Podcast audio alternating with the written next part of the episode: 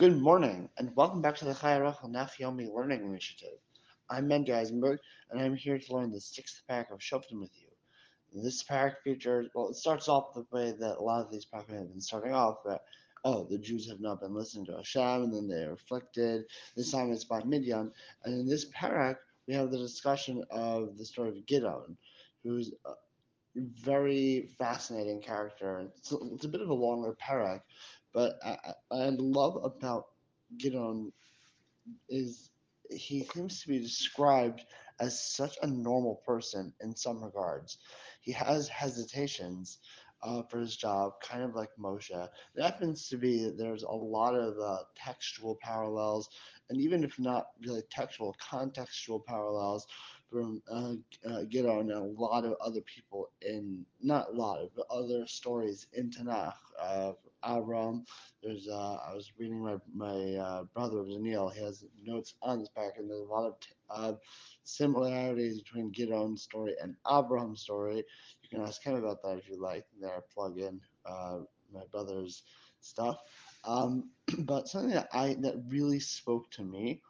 There's to me there's a lot there's uh, comparisons to Moshe when Moshe Hashem came to Moshe and was asking Moshe if he, uh, you know, to do the job as Moshe, and there's hesitation from Moshe. Well, here's this hesitation from Gideon, but Gideon seems to have more, I, I would say, in some regards, you know, more human. I don't know, human's right word, but things that we understand at our level. Something that really jumped out at me is in Pasuk Gimel, where Vayomer Elav Gideon. Gideon says to the to the Malach Hashem, he says, uh, he just asked the basic question: If Hashem is really with us, Hasanu calls us. Why are we dealing with all the stuff that we're dealing with? Like, why, if God is really with us, everything that's happened, why does it seem like God's not with us?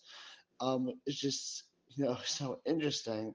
Um, seem almost to disregard everything that you know the Jews are doing wrong, but also it, it almost seems like a theological struggle that he's dealing with. You know, Hashem, Hashem, you know, Hashem seems to not be with us because of everything that we are struggling with, and when he, he, he then he wonders why is Hashem asking me? I'm not like uh, I, am not something so special. Um, he says, um, how do I save the Jews?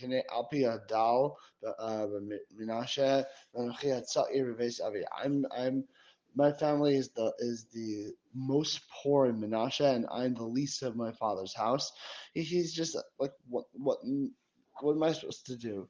And it sound it reminds me of Moshe saying like, you know, I'm Aral Sefasayim.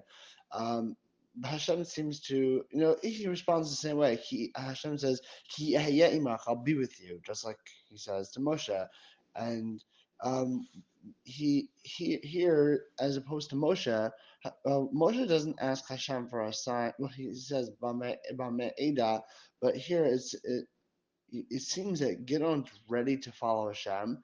I just he asks him for a sign, and the signs that that keep coming up to Gideon in this perek are so interesting. Hashem gives several signs, several miracles that are so strange, where a natural occurrence happens to a, a few different things, uh, and for example, the, the, the first one, I'm just trying to understand exactly how it works. Um, there was uh, some concoction that was that was laid down with um, with meat and some uh, bread and some some sort of broth, and the and a fire came down and it did not affect the the uh, the broth. It only affected the bread and it affected the the uh, meat. And it just seems that Hashem caused natural things that should have occurred in one context and completely uh, disregard other things. And then later on, there's a part where uh, dew is affected, and it, it's just like so strange. I, I don't fully understand everything that's going on. I've learned this pack, um, but I, I find it so interesting that Hashem's means of which to to show signs are he he's takes natural occurrences and makes them not exactly go as you would expect. And to me, this is kind of showing him that, like Hashem's like, listen, I, you, everything that seems totally normal and seems like it should go one way, all it needs is me to change it a little bit, and you'll see there's a huge difference in outcome.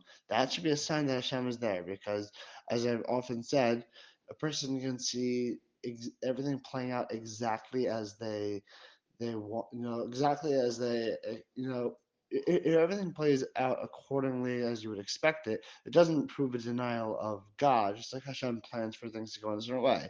But if everything every if everything is supposed to go normal and one thing is slightly changed, but it is changed, that should be of an indication that all right, something beyond nature is at play. And I think that's what Hashem is trying to show Gidon. It's like, yeah, you might have all your your natural fears, your natural thoughts on this, but something beyond natural natural interactions is going on, and that is a sign that Hashem is like, yeah, I, am with you. All right.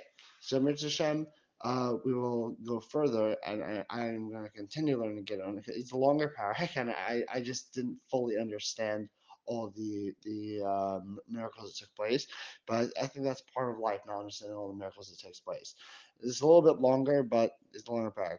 Um, have a wonderful day, Mr. Hashem. We will move on with the next pack tomorrow. Hatzlacha Rabba. Shabbos.